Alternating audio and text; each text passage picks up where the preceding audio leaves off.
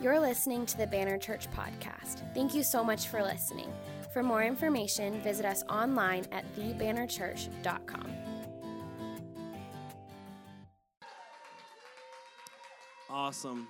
Man, it's a good morning. Yeah, it's just wild. The worship team has been here way too long, and they're just wild in this whole service. But uh, I'm excited that you're here. Uh, hey, really, really, really want to encourage you if you're trying to get connected uh, to be in a small group. We have some amazing small groups, but I, uh, some of them are even filling up this morning. Like I was looking at my list, like, well, I'm to probably close it after today. So you got decisions to make. Um, but we have some incredible groups. Gillian is doing an amazing job putting together. I think 11 groups we have. It's awesome. So we're about life transformation. You grow better in circles than in rows. So get in a circle, get with some people, grow, see your life transformed and change. It's going to be great. Uh, but I'm excited that you're here. If I haven't met you yet, uh, my name is Josh. I'm the lead pastor here, and um, I married this person who's so far out of my league. It's insane. Uh, this beautiful Katie. She's so good looking. You know, people think I stole her. Um, grocery clerks will put down the divider between our groceries because uh, they don't think we're together. Um, but what we are, I got in early. Um, and uh, high school me was a much better catch. No, um, but I'm excited uh, that you're here this morning. We're in our new series through Luke 15 called Pursuit, and I'm very excited. Uh, I feel like the Lord has really impressed on my heart a certain word to share with you. So I hope that you're ready this morning. Two services, really cool to see. Um, it's exciting to look around and see so many faces. So if you're new or newer here, I would just love to meet you and and, and uh, just introduce myself. You've been here for a couple weeks and you're kind of warming up to me, I would love to just say hey um, and connect with you in the back in the connect corner. But um, I, I want to share with you out of Luke 15 today. Uh, if you brought your Bible, you can even start opening up to that now. But I'm going to ask a question while you do that, and it's this: um, In your life, uh, do you remember the last time that you got really lost? I, I don't mean like my phone died on the way to your house, so I don't have Google Maps. I don't mean lost. I mean lost, lost, like lost, lost, lost. Like sorry guys, we're gonna have to live here now. Lost, right? Like, I guess we live in Nevada now, um, and you'll never see the ocean. like that, that kind of loss. Have you ever been that lost um, to the point where you're like, I just have no idea where I am. I have no idea where I'm going. Some of you are nudging your spouse, and they're giving you a look. And you know what? We'll do an altar call, call for that later, and you'll uh, you'll be covered by the blood of Jesus. Um, but. but I, uh, I've gotten lost before in my life. Um, sometimes I like, I, am very confident sometimes, and that didn't sound very confident at all. Um, but that's why it's sometimes. and so when I was younger, I was very confident, and I like to lead people. And so I was with my two friends, and we would go snowboarding, and I was uh, 13, and we'd go up and we'd go into the mountains. And where I snowboarded, you, it was in a pass, and you go up the hill on the lifts, and you could go all the way top to the top of the mountain um, hill kind of area because uh, you're already in the mountains. You go all the way up, and then you could go over the other side and what was called the backside. And that was like the cool thing where you're just like, we're gonna leave all you nerds and go to the backside. And we would go over there, and there was one lift that brought you out, and it was treacherous, but we liked to go out of bounds because we thought it was cool and we didn't understand consequences. Um, And so we went way out of bounds and we were just snowboarding, snowboarding, and going and going. And you know when you realize, like, I've made a terrible decision. like, this is way, we just realized, oh my gosh, I have no idea where we are.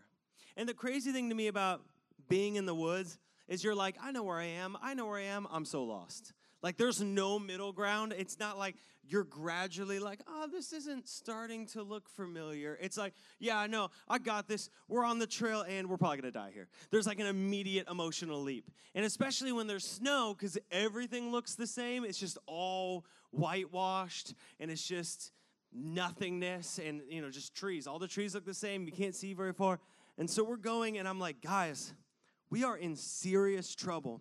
And so I turn around and I face up the mountain and I'm like, well, we're not going that way because it's a mountain and it's snow. I thought that was obvious. But I was like, we have to go somewhere. And if we keep going down, I, I know there's nothing else down there. Like, there's just more Washington, right? And and we're not going to find anything. And so we have an option. We could either build a new life here, but I didn't like them enough to do that. Um, it's just all dudes. And uh, or we can dig our way out and try to get back to the ski lift. So looking up the mountain, we decide, okay, we're just going to go this way and just go perpendicular to the way we've been going, and we're gonna find something. Which sounds like a great plan until you realize the reason I've been moving so well is not these bulky clothes I've been wearing, it's this board on my feet. And as soon as you take that board off, you go, boom, right down into the snow. Because this isn't some like packed down bunny hill jam. This is like out there in the woods stuff. So like where the trees, it's you know, it's down into the trees. And so if you get in the wrong spot, you kind of like slide down in you got to dig your way back out. And so we start on this journey of being so far out of bounds and we just start like digging and crawling. And you know, sometimes you're so tired of being hip deep in snow that you kind of like pop yourself up and then like roll yourself to try to like stay on top and just keep wide. And you're wearing all these jackets. You're like, why did I spend $200 on a jacket? I'm just gonna lose it. I just hate it. And you're frustrated, right? And so we're in this mode. I'm angry. Um, I may or may not have been using some bad words. I may or may not have definitely been crying. Um, kind of all of all of these emotions were happening at, at one time. And at some point, I realized in this moment, we have a problem. Because though in Seattle you don't often see the sun, you are aware of light and dark because you can see. And I knew for a fact that when it gets dark, the backside ski lift shuts down. And so as I realized that, I realized it's pretty dark.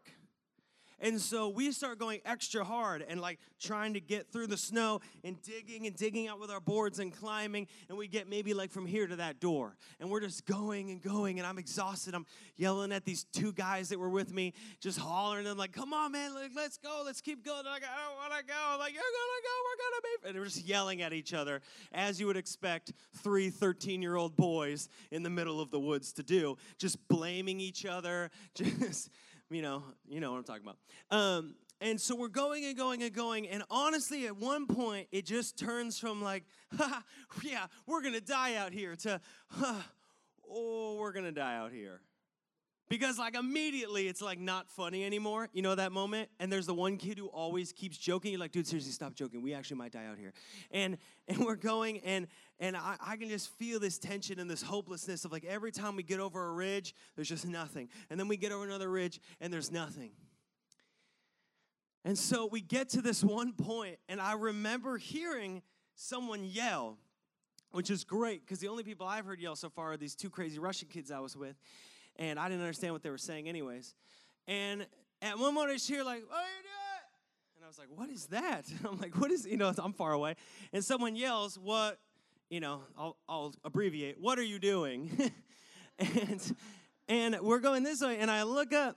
Here's this dude standing just on this ridge up here, and I'm like, "What the heck?" He's like, "What are you doing?" I'm like, "Oh, we're trying to." He's like, "The lift is right here." So let me tell you what has occurred.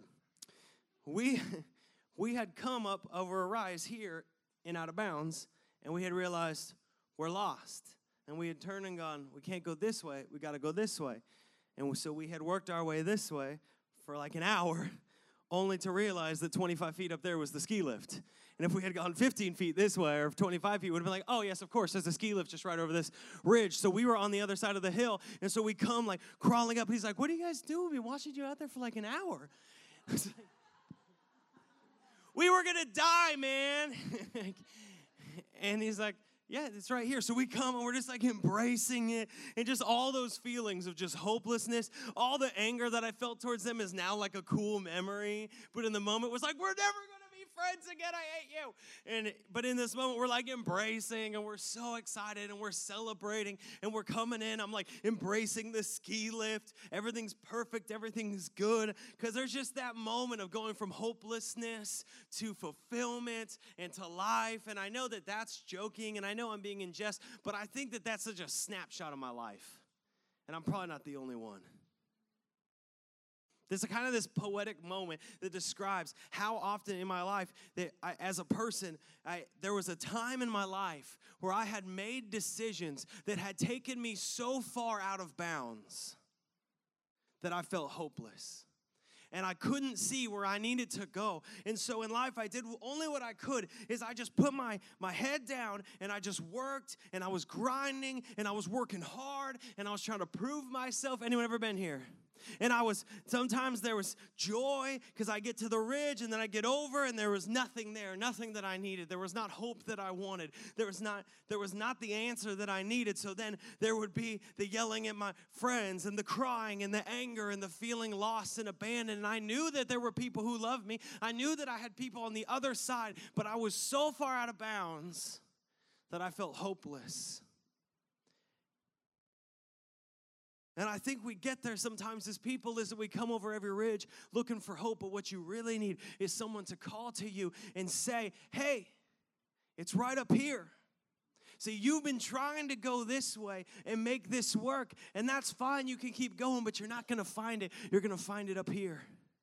And so, for some of you this morning, I feel like God has sent me to be like that person who at the ski lift who was calling out, "Hey, it's right up here." And I, I feel like God has sent me here and i feel like god has brought you here to tell you something this morning and it's this is that no one is too lost for the love of jesus that I, I, believe that God has called you here this morning to do a miracle in your life because because you've been accepted alive, but He wants to speak you with truth and call down to you in your struggle and say, listen, no one is too lost for the love of Jesus. Jesus has so desperately pursued you. And He wants to bring you out of the misery of sin into the freedom of love. See, you weren't built to be hurt, you were built to be loved. You were built to be free. You were created to be free, not to be addicted. You were created to be empowered, not to be beaten down. You were created to be cherished, not to be abused. You were created to be joyful, not depressed. And so the joy of Jesus Christ is rescuing his children from the toil of misery and bringing them into the joy of salvation. And so this morning, when we're looking at Luke 15, hear me say, No one is too lost for the love of Jesus. And if you brought your Bible, go ahead and crack that open to Luke 15. If not, it's going to be on the screen, and we're just going to be right there, verses 1 through 7. I'm going to read it for you this morning. Everybody, if you're with me, say amen. Amen. 1045, y'all are awake. Someone listening to the podcast is like, it's not 1045. Well, you're awake at 452. Uh, verse 1 Now the tax collectors and sinners were all drawing near to him. And the Pharisees and the scribes grumbled, saying, This man receives sinners and eats with them. So he told them this parable What man of you, having a hundred sheep, if he has lost one of them, does not leave the 99 in the open country and go after the one that is lost until he finds it? And when he has found it, he lays it on his shoulders, rejoicing. And when he comes home, he calls together his friends and his neighbors, saying to them, Look at this, rejoice with me, for I have found my sheep that was lost. Just so, I tell you, there will be more joy in heaven over one sinner who repents than over 99 righteous persons who need no repentance. I want to break this down for you. See, a crowd is following Jesus. And just before in Luke uh, 14, what we see is Jesus explains the cost of discipleship. He says, This is what it costs to follow me. Like all these people are crowding. He's like, This is what it means to follow me. And so, what has happened in this moment is all of the tax collectors and sinners pressed in in response to that. And all the religious people are like, Whoa, hold up. And they backed out. And so what's happening is the tax collectors and the sinners are drawing nearer to God. And you're like, wait, why? I, you know, you're probably thinking like, I haven't been to church, but I thought y'all thought everyone were sinners, and that's true. But it's like, why single out tax collectors? Doesn't that seem a little odd? It's like, it just, it just be like, oh yeah, real estate agents and sinners. You'd be like, I feel a little taxed, Jesus. like, you know, like this feels a little personal. But no, he's mentioning tax collectors very specifically here because they were a very specific group of people. See, the Jewish people were being occupied by the Roman Empire. And historically, they had fought against the Roman Empire. They hated the Roman Empire. They had good reasons to hate the Roman Empire. Crucifixion didn't just get invented for Jesus, if you're following me. Like they had reasons to not be stoked on the Romans. And so the tax collectors were Jewish people that would buy an employment from the Roman Empire. And that employment was going to businesses and other Jewish people and collecting taxes. And how the tax collectors made their money was by whatever was beyond the taxes that the Romans required. Following me? So you decided your own rate and extorted your own people for an occupying power. And if you know anything about history, siding with an occupying power is not favorable amongst your crew. So these people, what he's saying is really specifically, they were outcasts to everybody. Like their own mom didn't like them. Like that's, that's these people. Have you ever felt like that? You're amongst company. And so the Pharisees are grumbling and they're complaining and they're saying, This man, meaning Jesus, receives sinners and eats with them. And here's their issue Jesus was supposed to be a good Jewish boy. He was supposed to be a good rabbi. He was supposed to be clean and walk the path and do the thing. And so now this, this, this guy that they saw in authority was eating with unclean people. And you're like, that's kind of mean. Like, well, in Jewish tradition, especially following the Old Testament tradition that they had, it was all about cleanliness. So what you could eat, what you could wear. A lot of these are still upheld. You can go see it, and and and what you could, when you could wash, when to not wash, when to eat, when to not eat. And it was all part of um, this idea of being clean. And so it, they were applying this idea of clean and unclean to these people. And if you were a leader or a rabbi or a Pharisee, you know, religious leader at the time, you would avoid contact a lot of the time with unclean people because if you got unclean, guess what? Then you had to go to the thing where you wash and do the thing and do the prayer and do all this process, right? So it's better to just avoid these people. And yet here is Jesus breaking the mold because the people who are drawing near to him are who? The unclean and the outcasts and the unwanted and the unloved. And so here, all of a sudden, this group of people is gathering around Jesus, and the Pharisees are so confused because they always are, even today. And they're like, wait, why are you with these people? They're so unclean, they're so unwanted. And so Jesus tells this parable, and it's a simple parable. And Jesus is so good at teaching, and this is one of the ways that he teaches. So if you if you have your Bible and you see that verse, it starts on verse four. He begins to teach, and he kind of shifts. And so he's looking. Remember, he's looking to the Pharisees. This is who he's talking to. He's surrounded by the unclean people, the people that he's with, that he loves, and he's speaking to the religious spirited people. And he tells this story. He says, What man of you? He's starting it off with a question that's kind of like everyone's included is the response, right? So that'd be my like that'd be me saying, like, we all know this. Like, that'd be like me saying, like, who of you, if you were in a desert about to die without drinking water and found water, would drink it? We'd be like, yes, all of us. It's meant to invoke this attitude. Where he says, What man of you having a hundred sheep, if he lost one of them, does not leave the 99 in the open country and go after the one that is lost until he finds it. So at the end of the day, shepherds, and especially in this culture, there was a pastoral culture, now you understand where we get the word, they, they would count their sheep at the end of the day, right? And so they would count up who's in the pen, and this person in the exam in the story in the parable has a hundred sheep. They're decently wealthy, and they count them up and realize one's missing. And so if you were a shepherd and you were counting up 100 sheep and you realized one of your sheep were missing, what would you do? What would you do? Yeah, you go find it. Why? Someone tell me why. Just shout it out. Because it won't survive. Yes. Because somebody say, because death. yeah, that's good. I like that. that's my favorite one. Um, yes, and you're totally right. Because death. Death is why.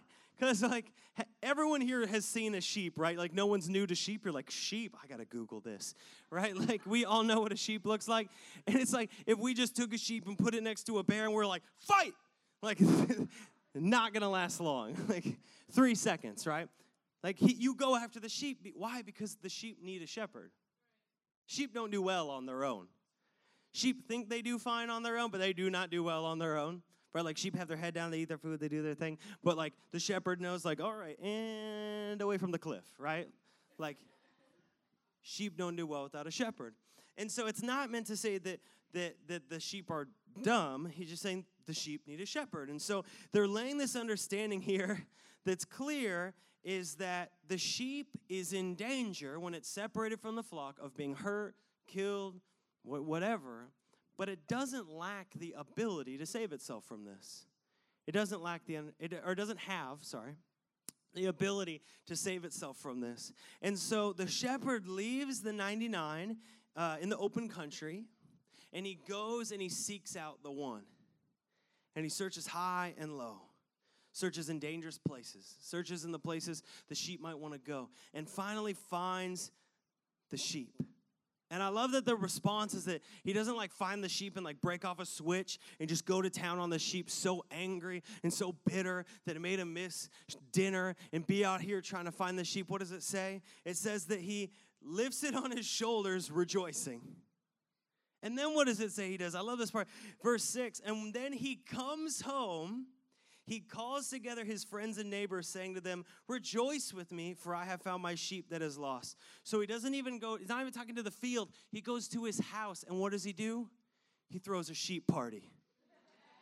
I know, like, we read things and we're like, Yeah, that's nice. But think about this. Here comes uh, Rick, your neighbor. He's got a sheep, and he's like, Hey, I found my sheep. And you're like, what? Yeah, I mean, what's up? Like, oh, I guess it's time to party.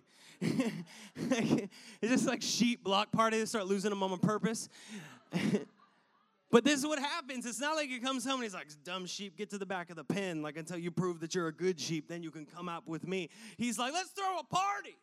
Let's get some people together. Let's get wild. Let's get some music. Let's celebrate because my sheep that was lost is found now, right?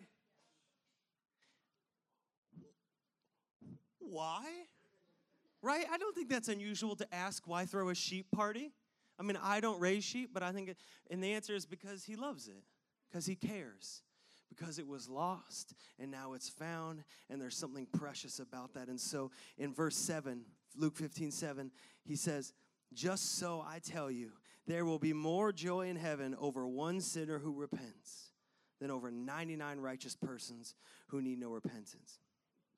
Now, he's not saying that some people need to repent and some don't, that some people are perfect and some aren't. That's not what he's saying. He's looking at religious people and saying, I know that you think you're perfect. I know that you think you have it all figured out, and so you have a hard time receiving me and who I came to be with. And I know that you look at these people and you say, You are unclean, you are unwanted, but I came for them. I came for you. These are the ones I came to be with. And in fact, when I find them, I throw a party. I don't just kick them to the back of the pen. I don't hope that they earn it. I celebrate. I get my friends together. We throw a party. We celebrate because what was lost is now found. See, when Christ finds a sheep, he doesn't get angry at it, he throws a party for you. You're like, I don't know. I didn't know that about God. Yeah, well, I'm going to read you the Bible and tell you about this one because I love God and I love Jesus. And if you know my God, then you know the God of parties, the God who celebrates. You know the God that in Luke 19 10 said, For the Son of Man came to seek and to save the lost. See, Jesus is trying to teach us something right now, church. And he's trying to teach you something if you just walked in here. And it's special because if you can get a hold of it, it's going to do a miracle in your life. And the very first thing as he shows us this image of the sheep that he's trying to show us is that we've all gone astray. Everyone. See, there's an old saying if it ain't broke, don't fix it. Have you heard that? I'm going to give you another one that we're going to put into the canon. Are you ready? If it's broke, stop pretending like it ain't. See, you and I are the sheep. If you didn't get the metaphor, it's cool. At church, we talk a lot about sheep. I know it's important to you. Um, but we are the sheep. And sheep are not great at noticing that they're lost until they are under threat. See, a sheep doesn't realize it's lost when it's eating the grass, walking away from the pen. It notices it's lost when it gets to a cliff. It notices it's lost when it gets to a wolf or a bear. It notices it's lost when it's hurt and it cries out and it feels alone. Man, I'm just so identifiably a sheep because I didn't know I was lost till I came face to face with my loneliness and my bitterness and my shame. Then I was like, oh my gosh, I'm so lost. Because when I was just eating, I was happy. And then when I got to the wolf that came to take my life and steal my joy and lock me into anger and addiction and bitterness, then I was like, wow, I'm lost. I'm lost. And the, and the thing that's being taught here to, to everybody church a million times, church one time, church no times, doesn't matter. All have sinned. Romans tells us that 323 all have sinned and fall short of the glory of God. That, that we all have sin. We've all missed the mark. None of us is perfect. We've all put ourselves as the God of ourselves. We've all rested us on the throne of our life. And you know, we're more than often than not where that has taken us is so out of bounds that we feel hopeless, so overwhelmed that we feel trapped. And like the lost sheep, we're so in danger when we are isolated and we are separated, and yet we lack the ability to do anything about it. But what I think is more important than us being sheep in this is, is not, it's not us being the sheep, it's Jesus being the shepherd. And I love Isaiah 53, uh, 5 through 6. The words will be on the screen. It says this is the prophecy about Jesus Christ. When it says he, it means Jesus. But he was pierced for our transgressions, he was crushed for our iniquities. Upon him was the chastisement that brought us peace, and with his wounds we are healed. All we, like sheep, have gone astray. We have turned everyone to his own way, and the Lord has laid on him. See, but the Lord laid on Jesus the iniquity, our price, our debt, the weight of our sin, the iniquity of all of us. But this is so important. I know we've all gone astray, but hear me. No one is too lost for the love of Jesus. This is what he's teaching us here. It's like, yeah, you might feel like a lost sheep, but no one's too lost for the love of Jesus. See, the shepherd leaves his flock and he seeks out the lost sheep. Why? Because he loves it, because he cares for it. The shepherd will face the possibility of death, the possibility of harm. They'll go through the darkness and they'll climb the highest cliffs and they'll overcome obstacles because of love, because they care, because they care for the sheep. John 10, 10 through 11 says, The thief comes only to steal, kill, and destroy. I came that they may have a life and have it abundantly. See, the thief comes only to destroy your life. There's an enemy that wants you destroyed, that wants you out of bounds, that wants you alone, that wants you isolated in sin and shame. But Jesus said, I came that they may have life and have it abundantly. I am the good shepherd, and the good shepherd lays down his life for the sheep. See, sin came to destroy your life. That's the goal of the enemy. He seeks to destroy your life. But Jesus laid down his life to save you. He laid down his life. You and I, did you know you were created to live in relationship with God? You were created to live in communion with him. You weren't created to live in, in brokenness and addiction and shame and, and doubting your self worth. You were created to live in unity with God. But sin comes in and creates a separation. It creates a barrier because it brings in shame. It puts us on the throne of our life as if we are God. It brings in pride. It traps us in anger, in selfishness. God wants to dwell with us for eternity and have us walk in freedom. But if we are the God of our life, it doesn't work.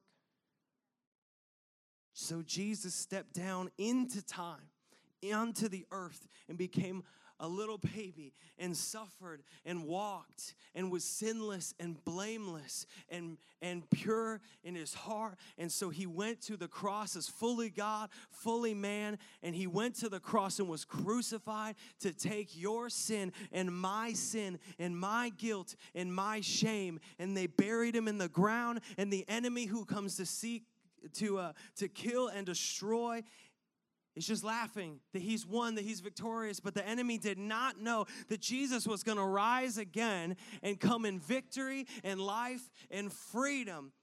See, because no one is too lost for the love of Jesus. He endured scorn, he endured suffering, he endured death. Why? So you'd have something else to do on Sunday? No, because there is freedom and power in a new life of Jesus Christ. That's why he came. And I know you're thinking, hey man, it's my first time to church. I think that's kind of just for the people with the shirts. And I agree, the shirts are dope. But this is for everybody. No one, hear me, no one is too lost for the love of Jesus. No one is separated. No one is too distant. Nothing on this earth can overcome it. My wife read Romans 8, and I love, I love this verse she read. For I am sure that neither death, nor life, nor angels, nor rulers, nor, nor things present or things to come, nor powers, nor height, nor depth, nor anything else in all creation will be able to separate us from the love of God in Christ Jesus our Lord. There is no one too lost for the love of Jesus. He has pursued you, He has died for you, He has risen to bring you into His resurrection, to invite you into the freedom that comes from Him. You are not forgotten, you are not forsaken, you are not lost, you are found through Him. I um, I love taking my daughter to the park. It's fun. And when I started taking my daughter to the park, I noticed a lot of people on their cell phones. And so I said, okay, I'm gonna be that dad. I'm not gonna be on my phone. I'm just gonna be watching my kid. Like I'm, I'm not gonna be on my phone. I'm not gonna be on my phone. So I'm looking at my phone, and uh, I realize my daughter's not there anymore. And I panic, but parents, feel me on this. You have to panic at a level that doesn't alert the other parents that you kind of dropped the ball, right? Like, you don't want to make it so chill that if the kid is in trouble, they're like, man, he didn't even seem worried at all. But, like, not so scared that you scare everyone else. And you got to keep them close because they're like your people and they're vigilant. And so, like, pretty soon you might need them, but you don't want to freak them out too soon because then you can't come back to this park again. And. And so I'm like looking all over for my kid, and it starts off like, ah, she's fine, she's probably on the slide, haha. And then it's like, I've checked the slides, and she's not in any of them, and it kind of gets into panic. And so you start like, hey, uh, Lucy, hey, hey, it's da- it's Papa, hey, haha. Uh, and then you like, you gotta go lower, like, Lucy, Lucy. But I can't go high enough to alert, because like I'm, I look like this, and I'm at a park, and so mom's like, "Oh, it's fine, honey. We'll play later. Well, I don't know what he's doing." and I'm like, "Lucy, Lucy." Then I get into the like half name, Lucy May. Lucy May. Ha ha. I'm like still trying to keep it light, but then like you laugh weird and it's really weird. I'm like, ha ha. Oh, Lucy, love you so much. This is so fun. Having a great time at the park. Don't tell mom. Uh, and I was like, Lucy. And so I find her, and here's what's happened. There's this rock structure, climbing rock thing, and she has climbed up it because I love her and she's amazing like that. But she's stuck because she can't get all the way down. And I feel that. And so I come around to the other side of the rock, and what I spy is just her like, she's locked in. but I don't know if she can't hear me or she's just so locked into this like rock climbing esque element she doesn't know what to do. And so I'm like, ah, and but honestly, by this point, I had crossed the line between like concerned parent to somebody's taking my kid like I gotta find him. Like I'm like full Liam Neeson at this point in my in my moment. And so when I find her, I'm not angry. I'm not mad at her. I'm not disappointed. I just like hug her with all of the hugs that you can hug, right? She's like, ah, and I'm like, ah, I love you. And she's just so confused, has no idea what's happening. But I just embrace her and I love her because there was a moment that I thought she was lost. And even just for that moment i only know the moment not the you know not not not eons but just this moment that i thought she was lost was the longest moment uh, in, in my life it seems. And so when i find her i just hug her and embrace her. Can i tell you that's the heart of jesus christ. That's the heart of jesus. The joy of the lord is rescuing his children. Look at verse 6 it says when he comes home he calls his friends and neighbors, saying, Rejoice with me, for I have found my sheep that is lost. Rejoice with me. Hear me. When Jesus sees you, he does not see a disappointment.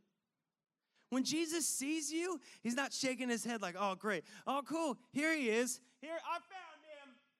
Like, He's not looking down at you like some angry person. I know some of you in your life, you did not have an example of someone loving you unconditionally. So let me explain it to you because that'll change your life. Is that Jesus' opinion of you and your value to Him is not conditional on what you've done, on who you are, on where you've been, on what you've said, on what you're ashamed of. It's unconditional love. There are no conditions. If it's hard for you to grasp, that's okay. Sometimes it's hard for me to grasp. I still think I have to prove myself to an angry God. But He's not angry, He's not mad.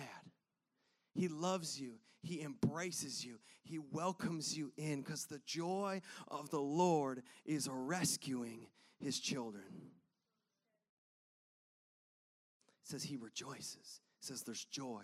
It doesn't say you're in the back of the pen. Now you got to prove yourself. Now you got to prove that you're worth it. Yeah, you know, really show that you're worth dying for, man. You know, I died for you, right? Like, that's not Jesus. Jesus gets down like a child, like with a kid, and just embraces and loves and cares and, and welcomes. Says, I love you. I've been looking for you. I heard the story and it just really hit me, and I want to share with you because I think it shows the heart of Christ is it's a story about an earthquake. Uh, there was an earthquake in uh, 1988 in the northwestern section of Armenia, and it killed 25,000 people. Really devastating tragedy. And in one uh, small town just after the earthquake, a father rushed to his son's school to see it completely in rubble and completely in ruin but without missing a second, he ran to the spot where he saw the class where it used to be, and he thought, I promised my son, no matter what, I'll be there when you need me. And so, what did he do? He goes to the spot. He, the classroom was somewhere here, and he climbs up onto the rubble and he begins to just tear away at the rubble and tear away at the rocks. And all around him are people just wailing for, for these lost kids. And they're just wailing for this moment and crying, and mothers and fathers are crying out, but not him. He goes up and he's like, I told my son that if he needed me, I would be there. And so he goes to the spot and he rock by rock, and people are coming up and they're like, Man, you have to stop. You have to stop. They're lost. Let them go. Let them go. And he says, No, I made a promise to my son that if he needed me, I would be there. So I'm just gonna keep digging. And everyone's watching because it's a lost cause. And this just sad man on this rock pile hunting for his kid is just another sad tragedy in an already tragic world. And so they're just watching him. And he works for eight hours pulling rocks away and nothing.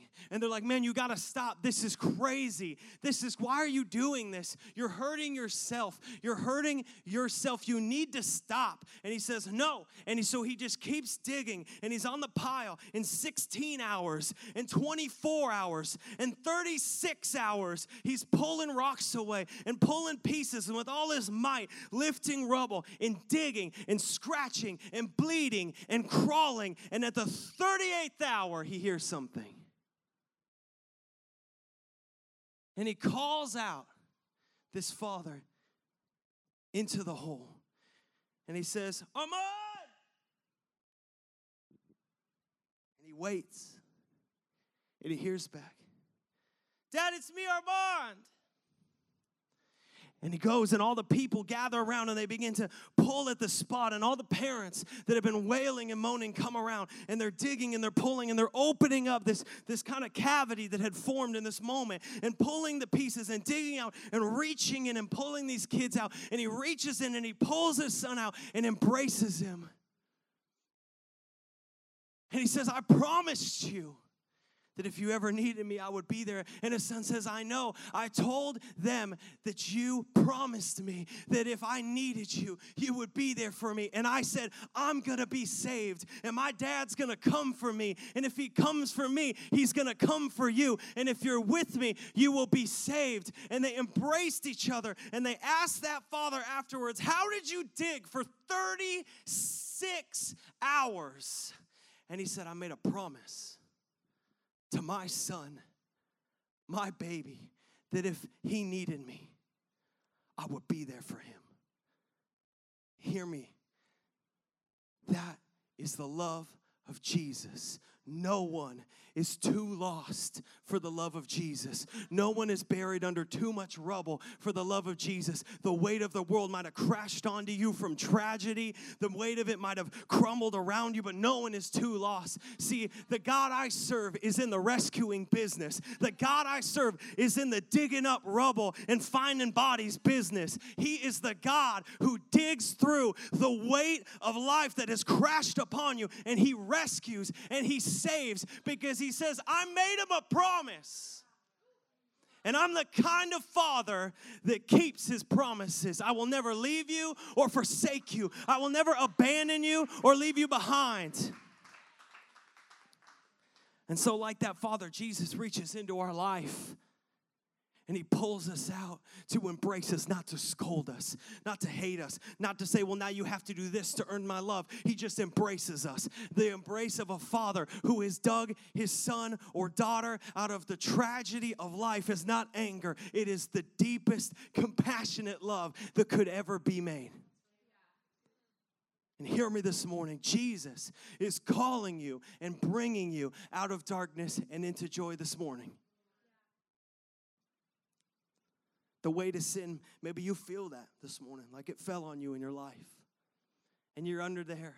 Maybe you believed at one point, hour eight, you believed someone was coming for you, but they have not come or you have not seen them. But this morning, I believe you're here. And I believe, like that son, Jesus is calling to you in that moment. John 3 16 says this For God so loved the world that he gave his only son that whoever believes in him should not perish, but have eternal life. And a lot of you might have heard that, but I want to read you 17 says this For God did not send his son into the world to condemn the world, but in order that the world might be saved through him. I'm going to invite the band up this morning. Some of you came here not, not sure what to expect. Maybe your friend invited you this morning. It's your first time or first couple times in a church, and, and, and you're like, I didn't know what to expect, but I really believe that Jesus brought you here to hear this that no one is too lost for the love of Jesus. That just like the shepherd who seeks after the sheep and goes into the dark places and finds them and comes out rejoicing, Jesus is here for you. Just like the father who digs through the rubble, who goes through the pain of tragedy, who digs through those pieces, who, who comes to them and, and, and opens it up for his child and welcomes into, in him into his arms, Jesus is here for you. See, that's the truth of the gospel. Verse 7, Luke 15, 7. This is how Jesus ends it. He says to the religious people, Just so I tell you, there will be more joy in heaven over one sinner who repents than over 99 righteous persons who need no repentance. I'm going to share a word with you that's going to free you today. And it's not the most popular word, word but it's going to help. It's repentance. This is great. This is the beautiful exchange. Is God made him who had no sin to be sin for us, so that through him we might become the righteousness of God that we might receive the covering. See, I, am a sinner as much as anyone else and was separated from God by my sin and was racked and, and trapped and, and chained by my shame. And yet, God, who is rich in mercy, sent his son to die for me. And though I was under the weight of the rubble that I could not move and that I could not lift off and that I could not raise, Jesus came to lift it off and to lift me up. And He didn't shame me. If a religious person or a religious spirit has shamed you, then I, I just say, would you just forgive and move into the freedom this morning? Because that's not the intent. But he didn't come to shame you. He came to release you into the freedom that comes from him, to take that off, to see the light, to see the daylight, to see the freedom, to step out into it, to be embraced by your Father. That's why Christ came to have a relationship with you. And so, what he means here in this moment to repent means God, I'm going to take myself off the throne of my life because when I'm God of myself, I lead me way out of bounds. I lead buildings on top of myself. I, I, I lead myself out into the wilderness. But Jesus, I, I want to walk with you. So I don't have every answer. I don't have it all figured out in life this morning. You're thinking, I, I don't know everything that needs to be known. I've never even been in a small group. I don't even own a Bible. That's not what Jesus is here for. Jesus is not here to give you a new set of rules, He's here to give you a new life and bring you into freedom this morning. And to say, if you would say, Lord, I repent of all my sin and shame, and I, and I lay it down at your feet, I give it to you. I, I, I take myself off the throne and I place you upon it in my life, and I choose to follow you today. Maybe some of you, I choose again to follow you today. And I'll tell you what, God will not shame you. He will not turn you away. He will not kick you to the back of the pen. He will put you over his shoulders and he will bring you into the heavenly realm. And all the angels in heaven this morning, when you make that decision, you know what they're going to do? They're going to throw a party for you and they're going to celebrate. And they're not celebrating your perfection, they're celebrating your direction that you're walking with Christ and they're walking with him in the freedom. And they want to celebrate. So this morning, I'm going to encourage you to make a choice in just a moment that if you want freedom and you want new life and the freedom and the power that comes through a new life in Christ, then this is your morning to lay down your heart and choose to follow Him. Would you stand with me this morning?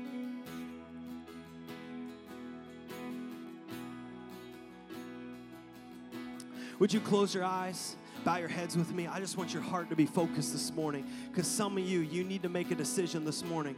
You, do, you cannot anticipate what happens when you walk out these walls. You were not promised another breath or another day. You were certainly not promised another Sunday. You can do what you can do right now. And the decision right now is if I choose right now to follow Christ, not only do I receive the freedom of my life today, but also I know I have eternal life. And if you are unsure of your eternity, then you cannot wait another minute, another second without giving your life to Jesus. I know that we like to drag it on forever till you feel okay. Listen, it's it might feel crazy at first because it is crazy that someone could love you unconditionally, but with your eyes closed and your head bowed, you got a choice to make this morning. Will I receive the freedom that comes from Jesus Christ? Will I allow Him to lift me up out of the hole in the pit of my sin and shame and be embraced in the love of not only now, but eternity? Or will I go my own way into the out of bounds? You have a choice to make this morning. And I believe that if you make the choice to follow Him with your life, we celebrate with you. All of heaven celebrates with you. And we rejoice because the Father, the Son, and the Holy Spirit celebrate with you. That you'll be transformed by new life. That's you this morning. And you're saying, first, I've never made that choice to follow Jesus with my life. And I want to come up out under that weight. It's not your fault. That, that fell on you. That is the earthquake of the tragedy of a broken world. That's not your fault. You've had things happen to you that you are under, and you need freedom. You need a Savior. And this morning, if you're saying, Jesus, I, I just need to follow you, I want to give my life to you. Some of you, you've made that decision before, but you have wandered far. And this morning as well, you're going to make that choice. Say, Jesus, I'm, I'm making another choice to repent. And I'm going to say, just to stand before you, I, I'm following you today, Jesus. So this morning, with every eye closed and every head bowed in this place, if you're saying, Jesus, I want to choose to follow you for the first time or again, this is between you and him, a symbolic gesture this morning. I just want you to lift your hand this morning. Lift it up. Thank you. Thank you. Thank you. You can put it down once you lift it up. That was for you and him. I want to pray with you this morning. And I'm going to invite us as a church. I, I know y'all have your heads bowed, so you didn't see people raise their hand, but I did, and we celebrate that together. But I want us to pray together uh, a prayer and just repeat after me. And again, these aren't like magical words, but you're setting your heart and your intent upon Him and you're beginning that journey. So I want you to repeat after me this morning. Everyone in the church, those who raise their hands or those who just want to agree and celebrate. And let's pray, Dear Jesus, thank you for your love. Thank you for dying for me and rising again to bring me life. I lay down my heart, all my sin and shame. I place it at your feet. And I choose today to follow you.